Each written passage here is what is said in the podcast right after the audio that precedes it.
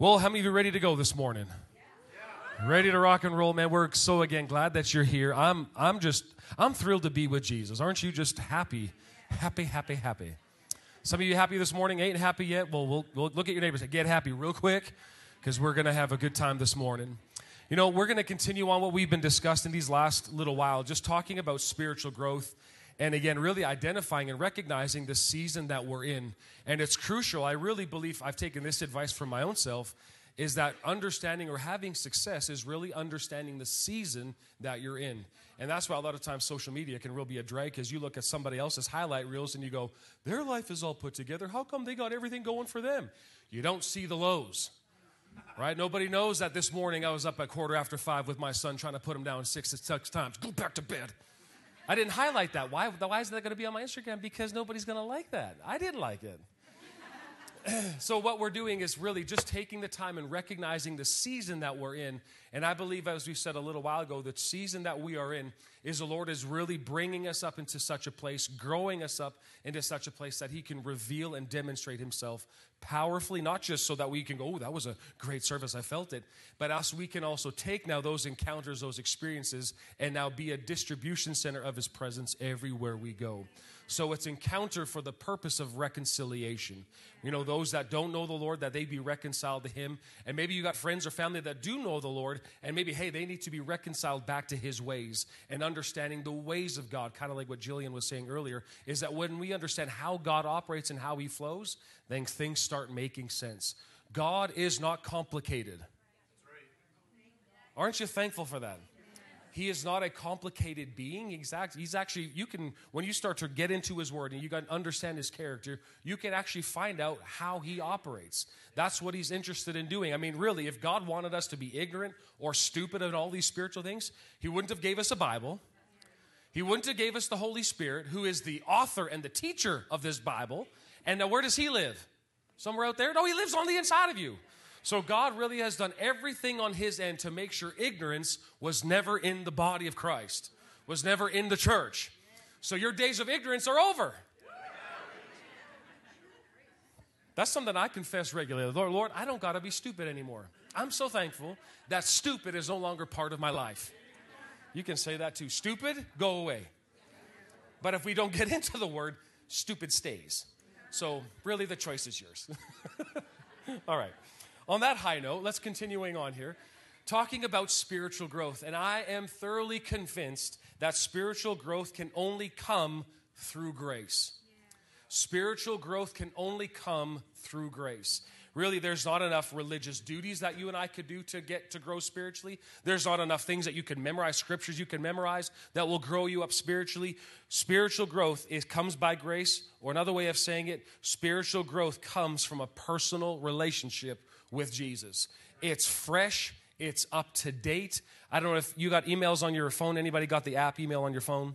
And a lot of times, what do you do when all of a sudden you're expecting some emails or whatever? You kind of pull down right on that little, and you feel a little click on your phone. And what's happening, it's updating, it's uploading, and ready to give you new mail that needs to come into your inbox or that has been there.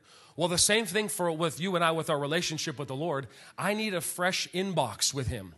What am I doing? I'm getting uploads and downloads from his word. So I got to make sure that I'm getting into this word. So I'm constantly doing that little broop so that he can download and input on the inside of me an up-to-date relationship. Because if I haven't checked my email, you know, I got 15,000 messages that I haven't checked yet. Anybody have an email inbox like that? If I look on your phone and you got the little mailbox and you get the little red dot that has 15,482 emails, what does that mean? It's not checked. You haven't checked, or you're not up to date on the emails or on all the whatever you get in your inboxes, right? Well, it's the same way. And here's the good thing about God. It's not spam.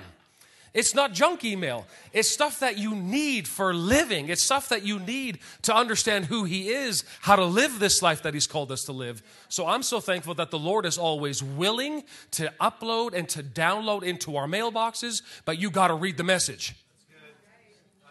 We good there? We're all, okay, we're on par there. So again, a personal relationship with Jesus Christ is how I'm going to grow spiritually. And again, spiritual growth is the foundation for any kind of growth, naturally speaking, even in your mind. Sometimes, again, we talked about this last week, just real briefly, but we spend so much time trying to upgrade just the outside or upgrade our soul life, and that's great, but at the expense of not developing and training our own spirits, it's detrimental. Like if you don't have a strong spirit, you won't be able to sustain all the bring that come up here, what's happening naturally speaking. We are developing a strong spirit which will affect the way you think. Anxiety can be solved by growing up spiritually. Sometimes what do? We just try to fix natural problems with natural things. That's not how God intended it. You are a spirit being. You possess or you have a soul, which is your mind, it's your will, it's your emotions, and you live in this space suit or this, no, not space suit, this earth suit. You live in this suit right here. So everybody got their suit on? Like, thank you, you got the suit on. This is what you have in order to be on this earth. But this is not you. You are a spirit. And so we have to recognize that if we're going to continue to grow and advance spiritually speaking. Did you know, I was just reminded while we were worshiping this day, whatever we're doing, naturally speaking, we're not going to be doing it forever. Did you know that? I mean, 1,000,000 years from now, what are you going to be doing? Thank God not bringing out the trash. Got to do all this. Got to, do all that. We're going to be doing some spiritual things. And so you and I have got to get that in our mindset that we are living for a day, not just, tomorrow. We're living for this day that we are going to meet the Lord face to face. So don't just kind of put that off. That is the main deal while we're here. So in Acts chapter 4, if you read the whole chapter of what took place and what's happening there, you actually found the disciples, Peter and John, they had raised up a man that had been a beggar. He had never walked a day in his life, and they reached down, they grabbed him up and say, in the name of Jesus, stand up and walk, and instantly his ankle bones received strength, and he was miraculously healed, and everybody was going, what just took place? And it's amazing. Well, the religious folk had a big issue with it. Religion always has a problem with the miracles. And so what happened, they brought them in, they had an issue with them, they warned them, they threatened them, don't you ever preach in the name of Jesus, and they brought all of this problem, all these things to them. Well, what we kind of find out here is that the council, as soon as they brought them in, they noticed something about these men. Don't you dare preach in the name of Jesus. And they all gone on to say, well, whether we preach or we don't, really we have to obey God rather than you. That was the whole input. And I want you just to see the council, the members here. They were astonished as they witnessed the bold courage of Peter and John. Right? They're bold. And they weren't obnoxious. They weren't these arrogant men. There was just this bold confidence. This humility really carries a confidence with it. Especially when they discovered that these men were just ordinary who had never had religious training. Now, I love this next line. It says, then they began to understand the effect that Jesus had on them simply by spending time with him. Jesus is supposed to have an effect on you. I remember as a kid, we were never allowed to watch Power Rangers. Those in my generation, or you remember Power Rangers? Remember you had all the different color Power Rangers, and they would all have special moves, and they would kind of go into like this super duper big guy, and they would defeat all the bad guys. And I was like, why can't we watch Power Rangers? Obviously, because it was at 5:30 in the morning. That was one. I really am reaping what I've been sowing all those years, but I'm like, Lord, I didn't know. I'm calling for harvest recall. I'm taking all that back. I don't want to sow that anymore.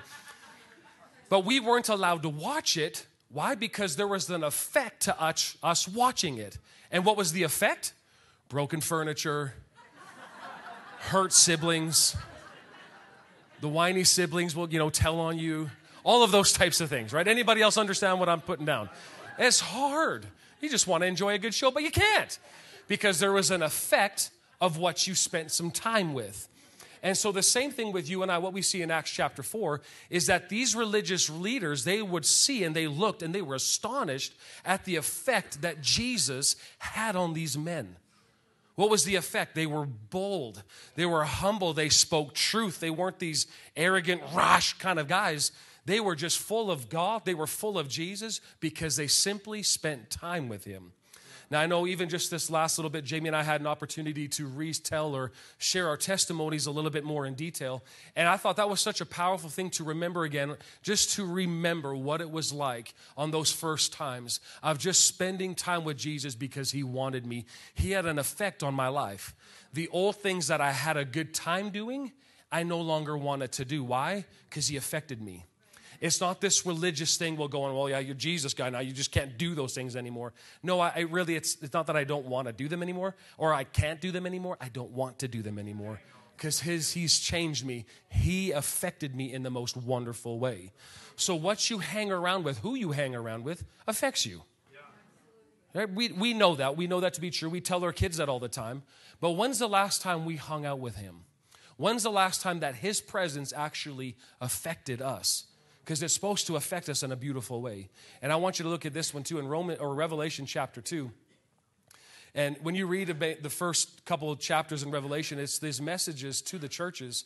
And you really find in Revelation chapter 2, again, to the church at Ephesus, Jesus is explaining, he said, I know all the works that you've been doing. I see that you hate and don't tolerate evil. I see that you are those out there that are apostles and you realize that they're not because they come with a false message. I know how tirelessly you're working. I know that you haven't given up and you've struggled and you've continued. Well done. But then he goes on to say in verse 4, he says, here is my problem. Other translations say, but I have this one thing against you. What is that one thing? Like, man, Lord, I'm working hard. How can you got a problem here? Well, remember what this is all about. This isn't just doing things for Jesus and getting an applause from him. This is actually, more importantly, you've divorced me and abandoned your first love. I remember I made a strong, it wasn't just words off the top of my head. It became an oath to me, Lord, I will never divorce you. Never, ever, ever, ever, ever, ever, ever. So what does that look like? It's not just, okay, well, I'm busy for you. I will never turn my back on you. And then he says, now I implore you, again, Jesus' words, I implore you to call to mind that place from where you have fallen. He says, remember our intimate romance. Say with me, remember our intimate romance. Remember it. Why do I have to remember my intimate romance? Why can't I just stay busy? Why can't I just be doing all these types of things? Because this poetry or this romance of this union is the driving force behind your life. It is so different from being duty or guilt-driven. It is your entwining with my thoughts that you are the most strategic and that you are the most effective. So you and I living on this earth, what is the best thing that you can do, not just for yourself, but for your family, is allowing his thoughts to be completely entwined with my thoughts. So now I'm completely affected by who he is. That's the greatest thing that I could do for the church. That's the greatest thing that I could do for my family. That's the greatest thing I could do as I raise up my son and daughter. This is the greatest thing that I can do is that I get so entwined in my romance with the Lord Jesus that everywhere I go, people smell him. They go, what is this? What are you carrying? Him. And it's not some weird, I used to think, man, like to really get to that place, you gotta really do lots for the Lord. No. You just got to be with him.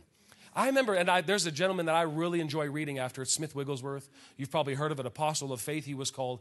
And there's been testimonies and things that you see of this man's life. And they would ask him, like, what do? You must spend at least 22 hours of prayer a day. Nope.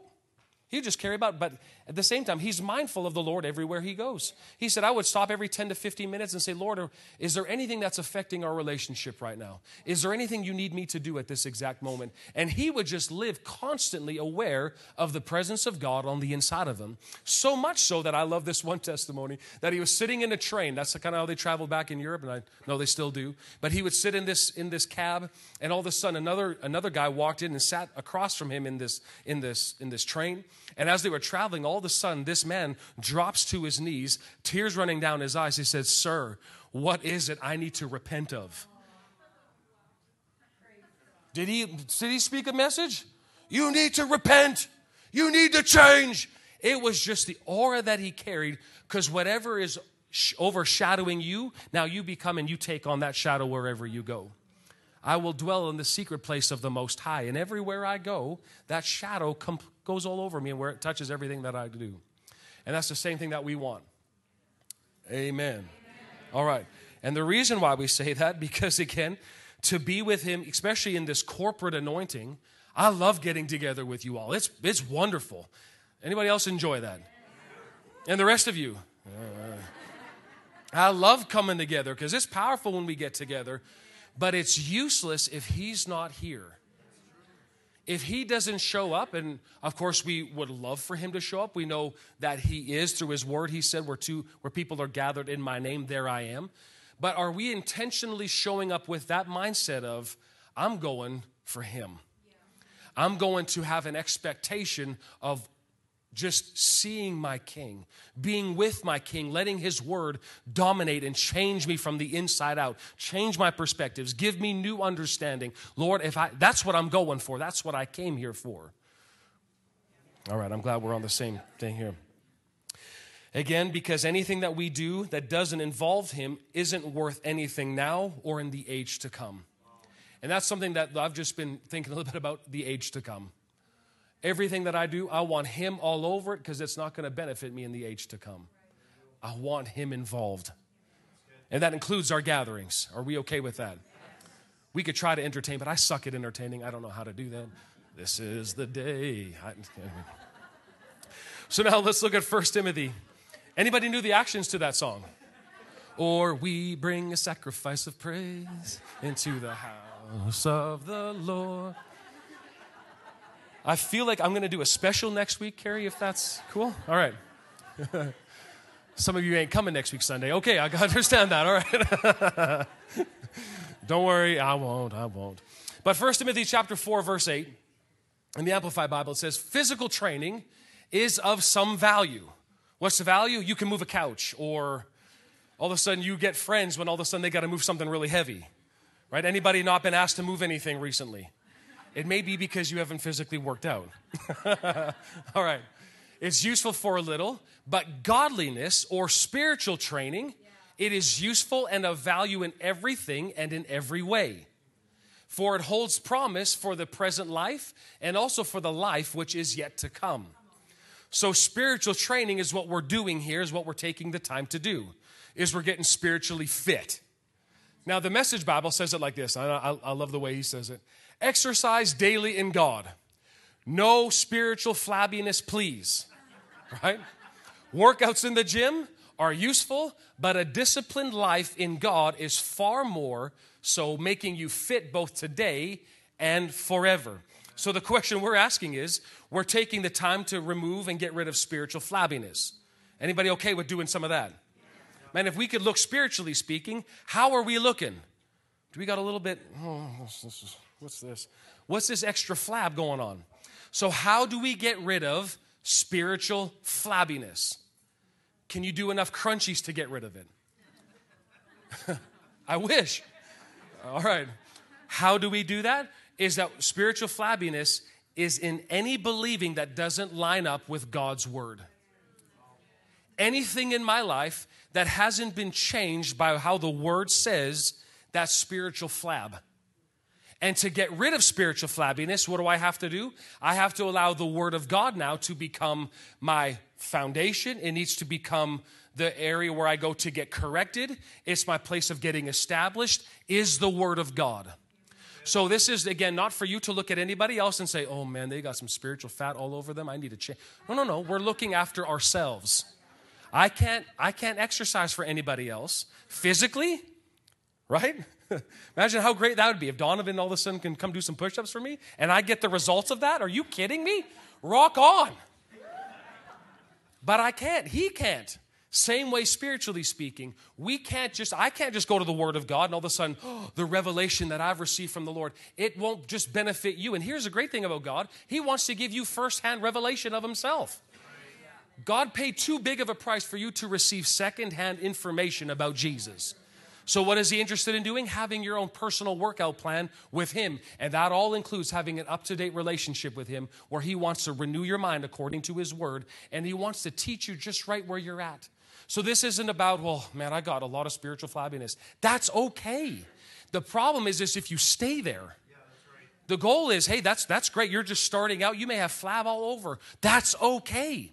As long as you're going, you know what? I want to grow in this. I want to get rid of some of this stuff. I want the Word of God to now dominate my thinking. I want it to be the first place that I go to whenever something comes my way. I go, what does the Word say about that? What does the Word say about that? This is what the Word says. This is what the Word says. And when you start doing that, spiritual flab starts falling off you. Are we okay going that way? This is what we're going. And I believe this Jesus needs and desires and paid for a spiritually fit church. Now, the good thing, again, is that Jesus has already provided your and my gym access. You don't have to try to pay to get spiritually fit. It's been provided. You just now have to take what's been provided and start applying it to your life. Thank God for that. Okay.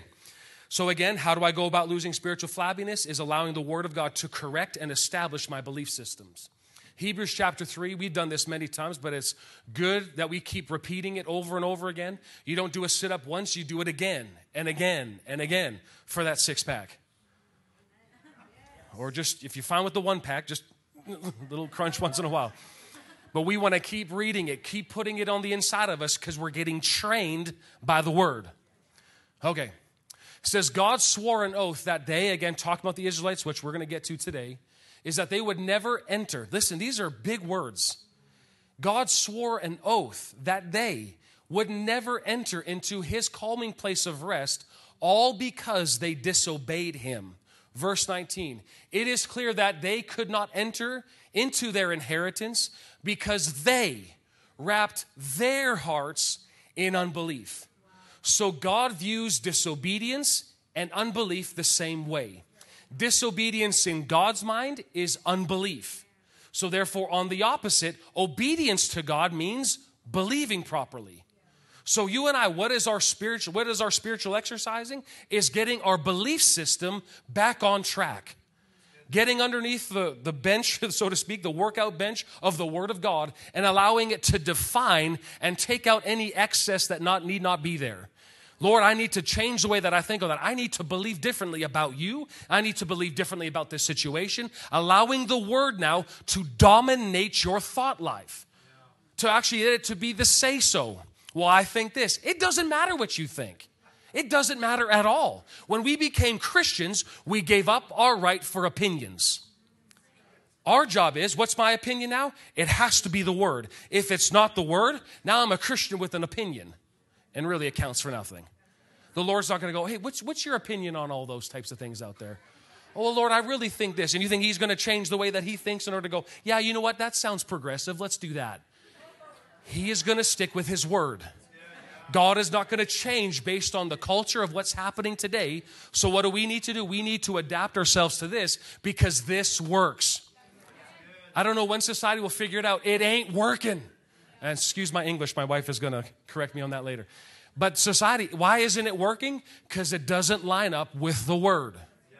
When things start making sense in our life again, is because we went to the spiritual gym, so to speak, and the Holy Spirit is able to custom make that verse to fit you perfectly. And you go, oh, ooh, that felt good. That looks good. Okay, Lord, I see that. He's able to relate to you at your own pace.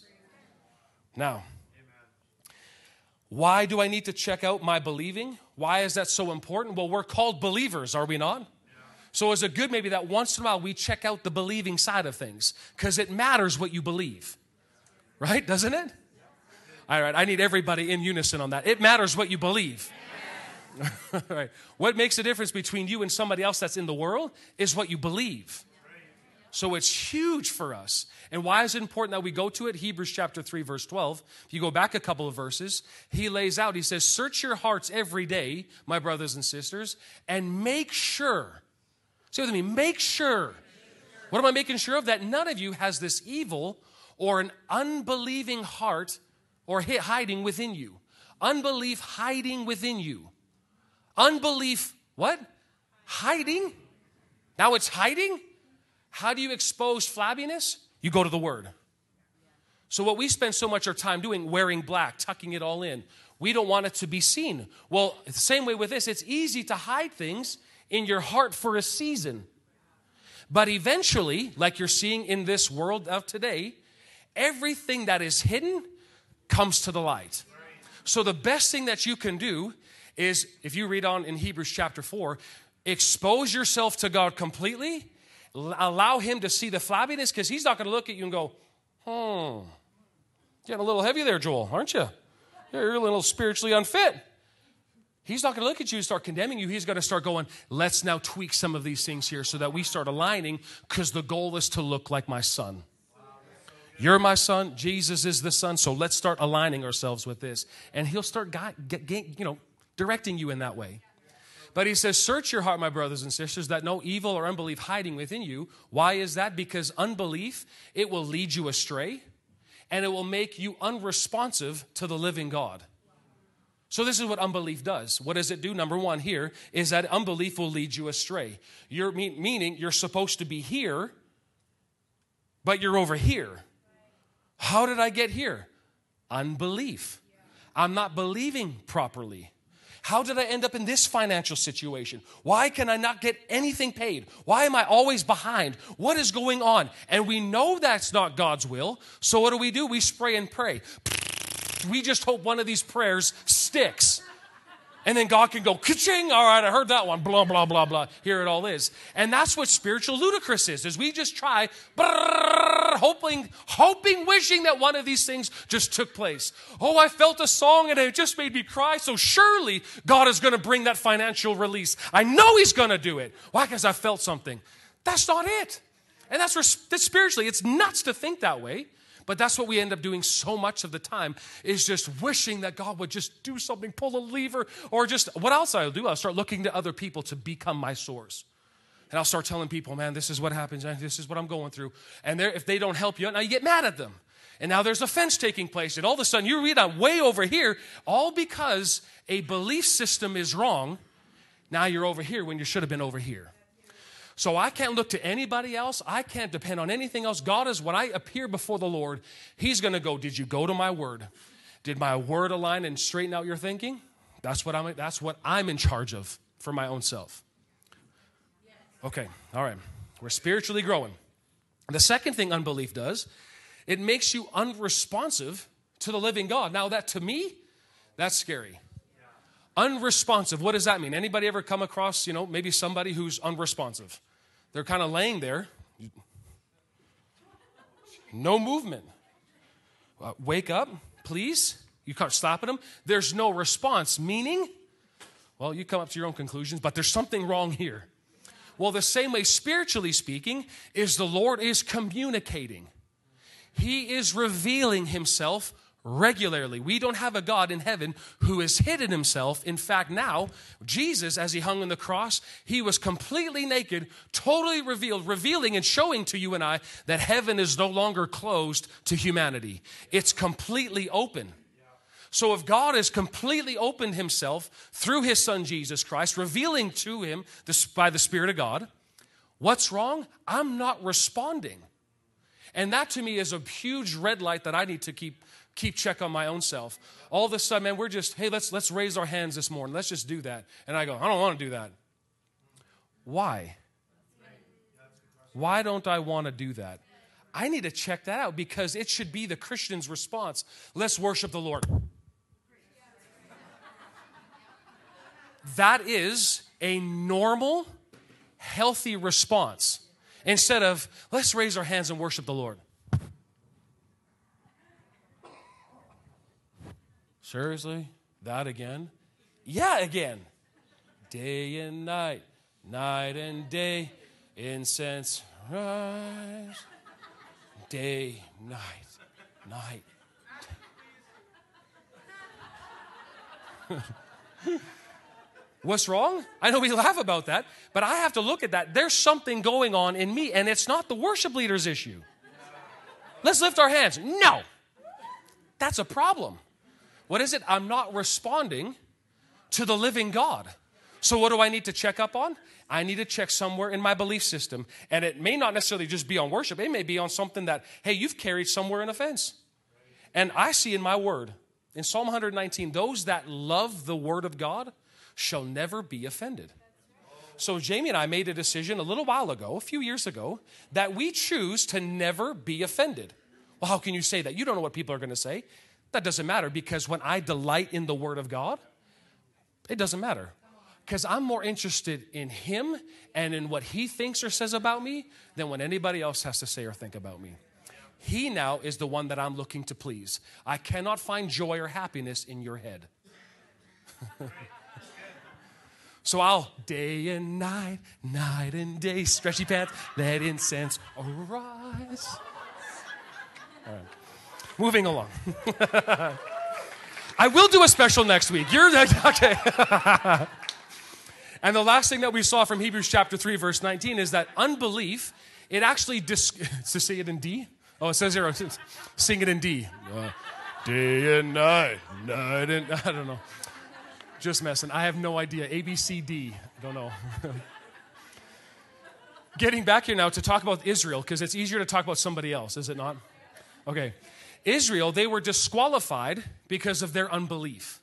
So we read that it leads you astray. It makes you unresponsive to the living God. But unbelief also now disqualifies you from the inheritance. And that's what I think is absolutely nuts, what we talked about last week. You have been received from Jesus. You are an heir of God and a joint heir, the Bible says, with Jesus Christ. Everything the Father has now belongs to you and I. And now because of unbelief, I'm now disqualifying myself from everything that Jesus paid for. That to me is, hello. So what do I need to do? I need to check up continually on my belief system to make sure it is up to date, that it is in line with the Word of God, so that I am now reaping everything Jesus came to purchase for me on my behalf. Now, Pharaoh couldn't keep Israel out of the promise. The giants in the land couldn't keep Israel out of the promise. What kept Israel out of the inheritance that was promised them? Unbelief. Say with me, unbelief. That's what kept them out. And grace, as we see, has provided everything we'll ever need. Everything you need concerning life and godliness has been provided through an intimate knowledge of Jesus Christ, our Lord and Savior. So I don't know about you, but that stirs me up to go, I want Jesus, and I'm going all out for Jesus. I want him. I want to know him. I want to know everything about him. What did you do? How did you do on my behalf? I want to be your friend. And the great news is he's already circled yes. There's nothing worse than a grade 2 kid passing over a slip of paper to say, would you like to be my friend? Boyfriend, girlfriend, and they say, maybe. What does that mean? I don't know, but God says yes. Now, before again we talk about Israel, I want you to notice again grace's willingness, what grace will do. Now, Titus chapter 2, let's look here again for a moment. But this is what grace has already said it will do for you and I. Aren't you thankful you're not alone? Man, I'm so glad. Look, this world is nuts. And I'm so glad that I'm not stuck by myself in my own thinking, trying to figure out what do I got to do? How do I do this with my kids? How do I keep a good marriage? How do I do this? I think it's a question that the world is, how do I? And you fill in the blank. You have received this grace to teach you everything you need to know. Now, it says God's marvelous grace has manifested in person. Can you just think about this for a moment? God's marvelous grace has manifested, or it has been revealed in person. Who is that? That's Jesus. So when we're talking grace, we're talking not just about a subject, we're talking about someone, and his name is Jesus. So God's marvelous grace, his son Jesus, has manifested in person, and he brought salvation to everyone. Everyone can receive this grace. Now, the moment you've received this grace, as we've said many times, you come out of this slave market and you are now instantly brought into the kingdom of his dear son. And in this kingdom, aren't you glad again, you are not stuck? Because verse 12, he goes on to say, this same Jesus, this same grace. Say with me, same. This same grace that took you and rescued you out is now teaching you and I how to live each day as we turn our backs on ungodliness and indulgent lifestyles. And grace will also teach you how to equip us to live a self-controlled, upright, and a godly life in this present age. So we've said this before, is that grace has been lied about. You sometimes hear, the more you talk about grace, is that people are going to sin. They're going to find this liberty to just do whatever they want to do. Newsflash, people are going to do whatever they want to do regardless. right? I think COVID kind of, explored all that for us. People are going to do what they want to do, period. But the good news is that grace, Jesus, is now teaching you and I a few things here, how to live on this planet. And what is grace first and foremost teaching? Christian etiquette. And the good news is, it's not religious. Because some people kind of think, I know I had buddies, as soon as I gave my heart to Jesus and said, I'm involved, I'm going to church. And the first thing that comes in people's mind when you say Jesus, when you say church, anything like that is, oh, now there's certain things you just can't do anymore. Right? For some of you, you couldn't play cards. You couldn't go to the movie theater. Right? Some of those. Remember all that back in the day? Now there's other things. Oh, you can't go to the, you just can't do any of that stuff anymore, man. Now you're just lame. Now there's nothing cool about you. But the good news is, when grace teaches you, it's not just like, stop doing this, stop doing that. He's revealing to you and I a completely better lifestyle. Yeah. He's revealing himself. And when you get a taste of his goodness, you want more. Yeah. I think the Message Bible, it says, is actually, when grace teaches you these things, it whets your appetite for more of him. So what happens? You get a taste. Oh, man. It's like getting a spicy chicken burger. You just, and all of a sudden you take that bite, and all of a sudden you go, oh, Jesus, the marriage supper of the Lamb has got to be a spicy chicken. I know it to be true. And what do you want? You want another bite, and then another bite, and then another burger, and then another burger. And then you go to the gym to work it all up so you can do it again. It's a dangerous, vicious cycle. That's not me. Those are for gluttons out there. That's not me. I'm good. I'm good. I only about four a time. I'm good. Just kidding. But this grace teaches us. Now, I want you to see here, this Greek word for ungodliness is singular. Do you see that? Ungodliness. And then while for indulgent lifestyles is plural, in the Greek, it's actually saying that we are to turn our backs to the root principle of ungodliness, and then the specific acts that are risky for the ungodliness. Basically what he's saying is, when you turn your back on ungodliness, all those indulgent lifestyles fall behind as well. Yeah. So meanwhile, you and I are trying to figure, okay, I got to stop doing this. I can't be doing that. I shouldn't be doing this. I know it's wrong. No, he's saying to now understandably realize to turn my back on ungodliness. What is ungodliness? That's what I want to answer this morning. Let me finish reading this. Verse 13. He says, so while grace is teaching us all these things, he says, continue to look forward to the joyful fulfillment of our hope, our expectation, in the dawning splendor of the glory of our great God and Savior, Jesus the Anointed One. So he's saying, while you're living in this earth, don't forget to keep your eyes on that day. Why? Because my entire life is not, whatever I'm doing right now, I'm not going to be doing this forever. Verse 14. Jesus, he sacrificed himself for us that he might purchase our freedom from every lawless deed and to purify for himself a people who are his very own, passionate to do what is beautiful in his eyes. What is going to teach you to do what is beautiful and pleasing in his eyes? Grace is going to teach you how to do that. So it's not coming out of this religious mindset going, thou shalt not, if you do that, I'm excommunicated. Do not. That's not grace. Grace doesn't say, do not do this in that tone. It doesn't work that way. Grace will show you and say, hey, that type of thinking, that type of lifestyle is bringing you back into the slave market, but look what I have provided for you over here. He will always leave a decision in your and my court. That's grace. Grace gives decision. Grace gives opportunity to choose which way you want to go. God says, I have set before you life and death, blessing and cursing. Oh, please choose life. He gives you a hint. What's the good one? Please choose this so that you and your family may live. He knows which way is best, but because he loves you so much, you have the free will to choose whichever way you want to go. But do this. This will help you completely. Now, going back to this thought is, what is ungodliness? Ungodliness, if you just simply look it up dictionary-wise, it simply means this, to have a disregard for God. What is ungodliness? To disregard God. That word disregard, if we break that down a little bit more, it simply means to ignore or to pay no attention to God. So we know the world has a disregard or pays no attention to God. But how many people even still, in other places, in other churches, they have a disrespect or they don't acknowledge God. They're not depending on God. Is there any area in your life that you're not depending on Him in? Grace is going to teach you how to fully rely on Him. That's not a condemning question, by the way. Are you relying on God? Well, no. I know we're not. We're humans. We live in North America. We lived in Western culture. We got a lot going for us on this end of the world.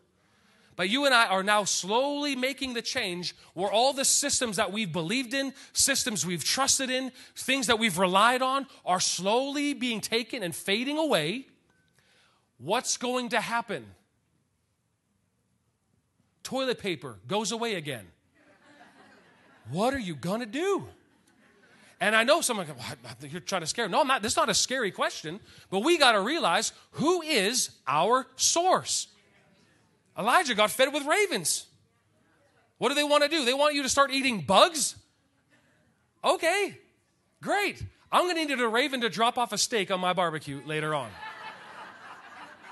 And God in His mercy will send some massive crow carrying an 8-ounce steak. And there it goes on the barbecue. Lord, thank you.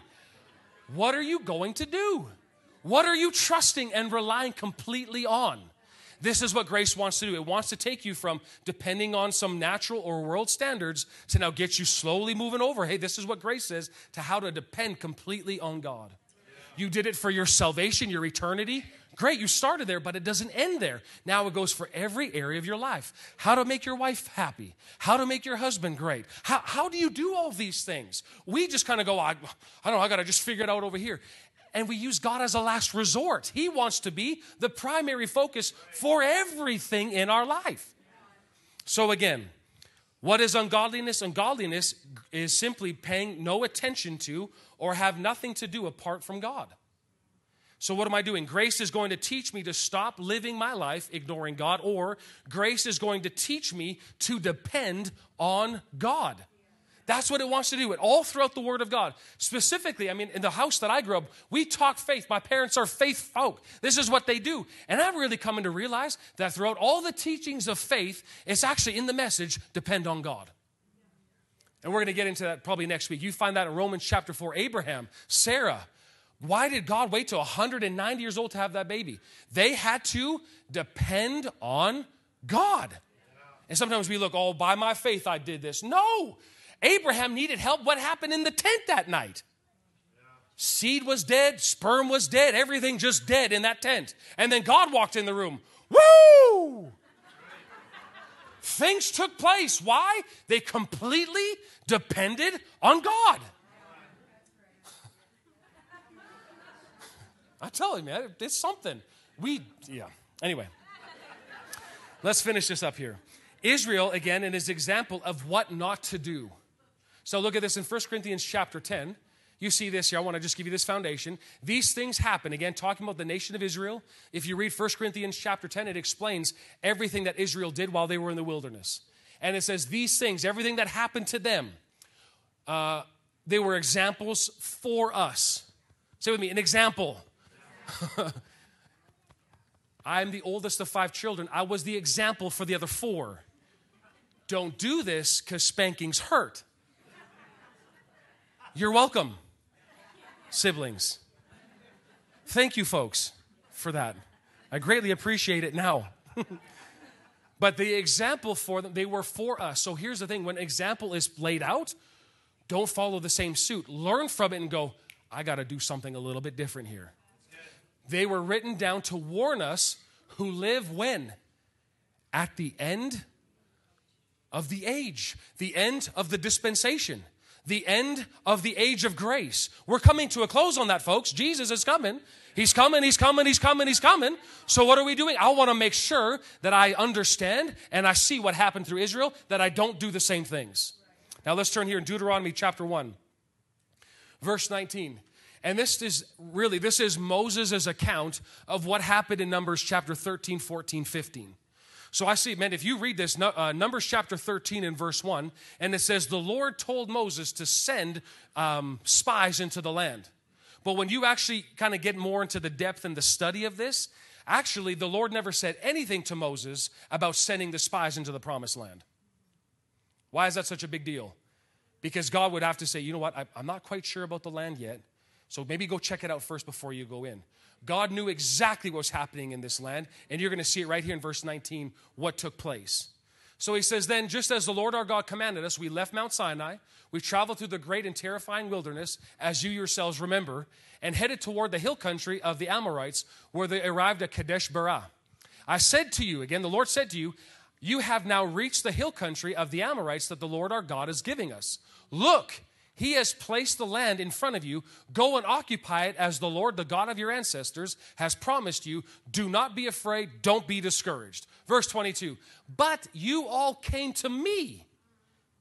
The Israelites came to me and they said, first, let's send out scouts to explore the land for us.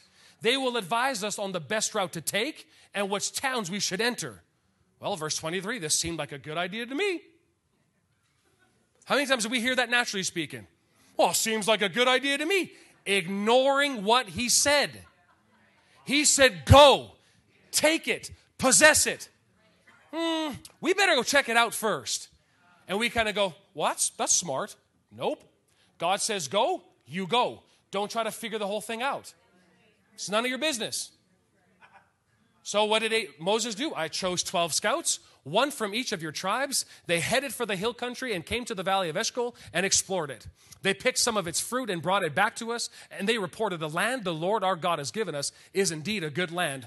But, he said, verse 26, you rebelled against the command of the Lord your God, and you refused to go in. So not only did Pharaoh, we see, wasn't the problem.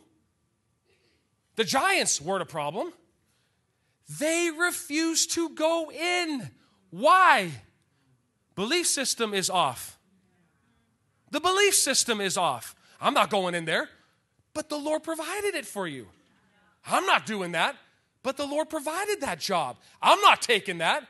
It's $6 less an hour than what I used to get, but the Lord provided that. It doesn't make sense.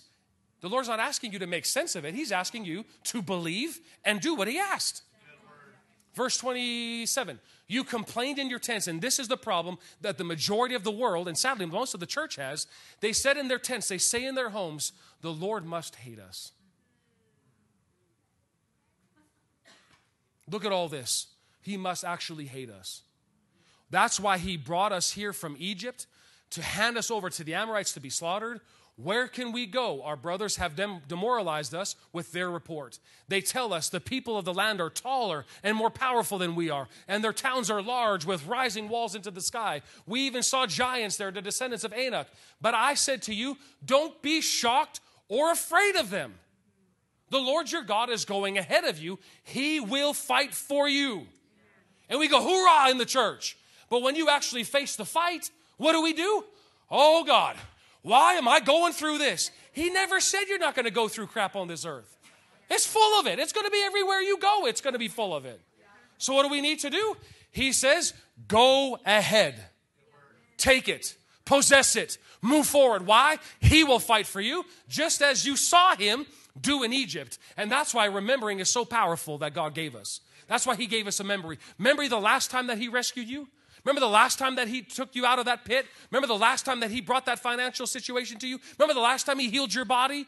Do you remember? Keep those there. Those really are altars that day and night you can bring before the Lord, and you say, Lord, I recall your faithfulness. This is what you did. This is who you are. I thank you on that. I stand on that. And I know in the future, you got my back. Changes everything. So he said, you saw how the Lord your God cared for you all along the way as you traveled through the wilderness, just as a father cares for his child. Other translations say that how a father actually threw you on his back and piggybacked you in. This is what he does. The reason that really spoke to me is because just recently my youngest son he's interested in being my backpack. So everywhere I go, I literally have to fling him on like a backpack, and I walk around, and he just grips on tight to the point I can't breathe. But I just thought, man, what a picture of seeing. I threw my son on my back, and this thought came to me again. This is how he carries us. And all of a sudden, there's Lego pieces all over the floor. That's our wilderness at the moment. And he says, now he has brought you to this place. Verse 32, but even after all he did, you refuse to trust the Lord your God. Why? Belief system is off. Belief system is off. And that's why for you and I, we cannot allow unbelief. It is spiritual cancer. What natural cancer is, this is spiritual cancer, is unbelief. It'll rob you of your joy. It'll rob you of the inheritance. Just even think of, like, when you think inheritance, that's kind of big. Just think of the small things. It'll rob you of your peace in your home. All of a sudden, you go, where did peace go? Where is this? Believing is off. Where's the joy? Man, where is my joy? Where did it go? It's not that it's disappeared and it's left you completely. You're a born-again child of God. It's there, but I have to get my believing proper again. A lot of times we're just dependent. Well, it depends on what's happening naturally speaking. Then I can be joyful. No. He says, rejoice in the Lord always. And again, I say rejoice. The joy of the Lord is my strength. So what do I need to do? I need to start practicing joy. Can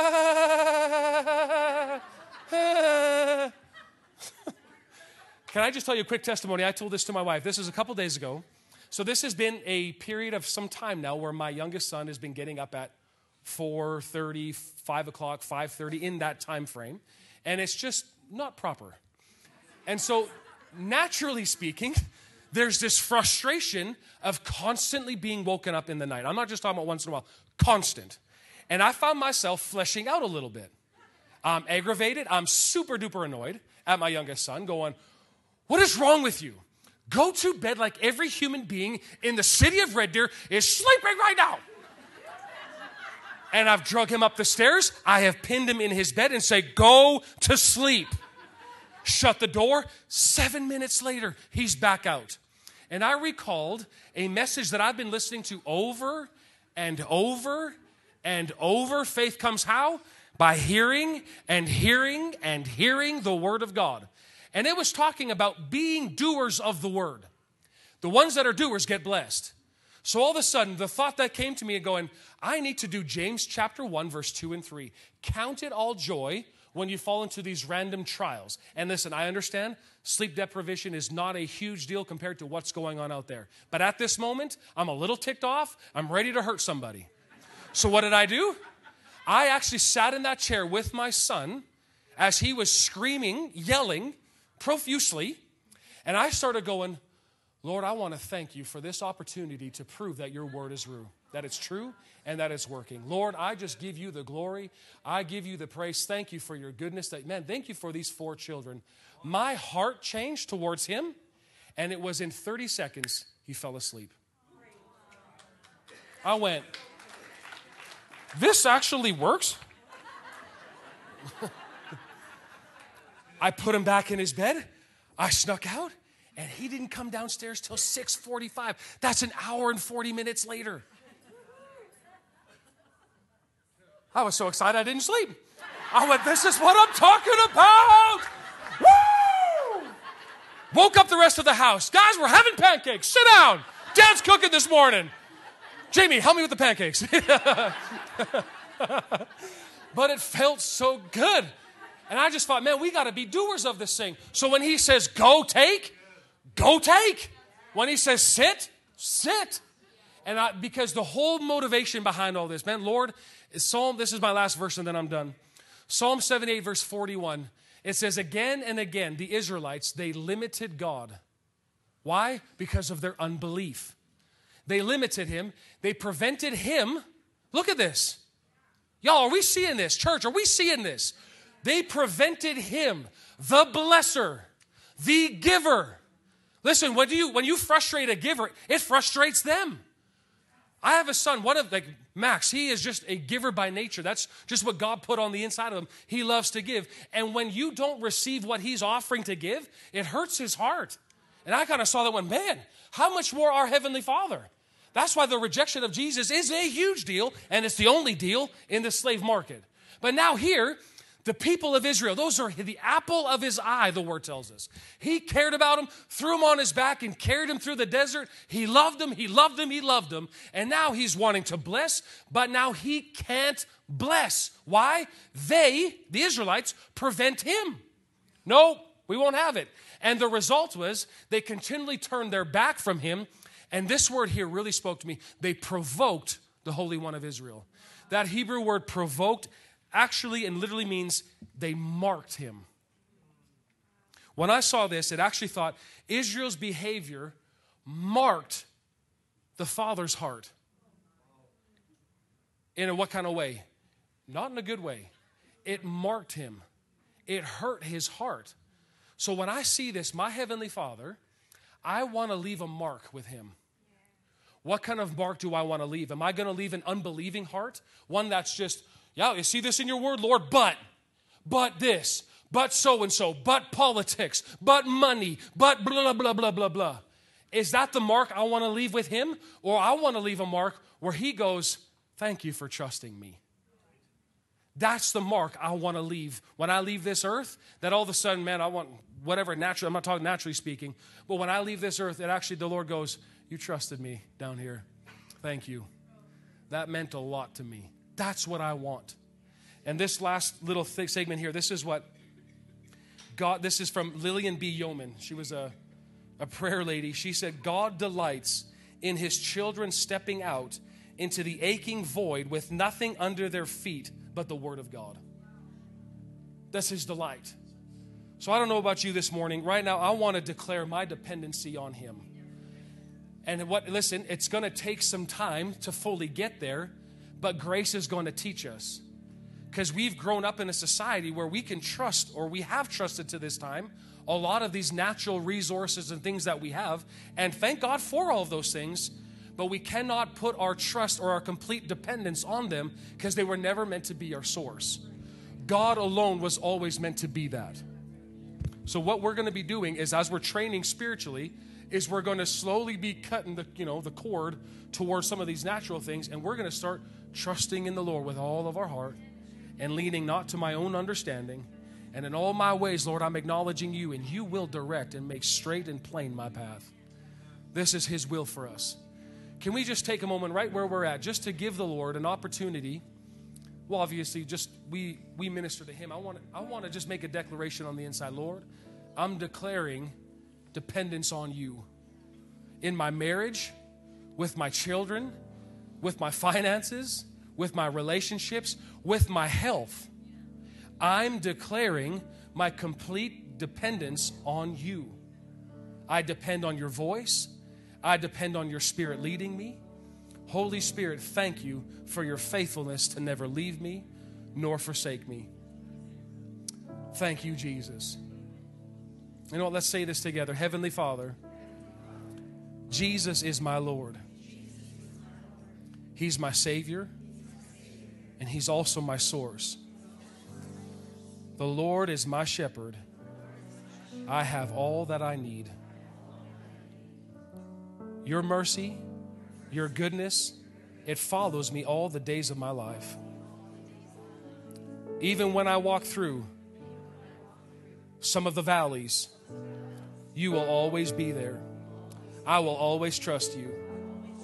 I'm not turning my back on you.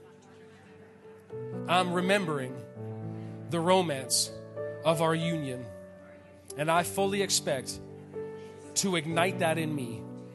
In Jesus' name. Thank you, Lord.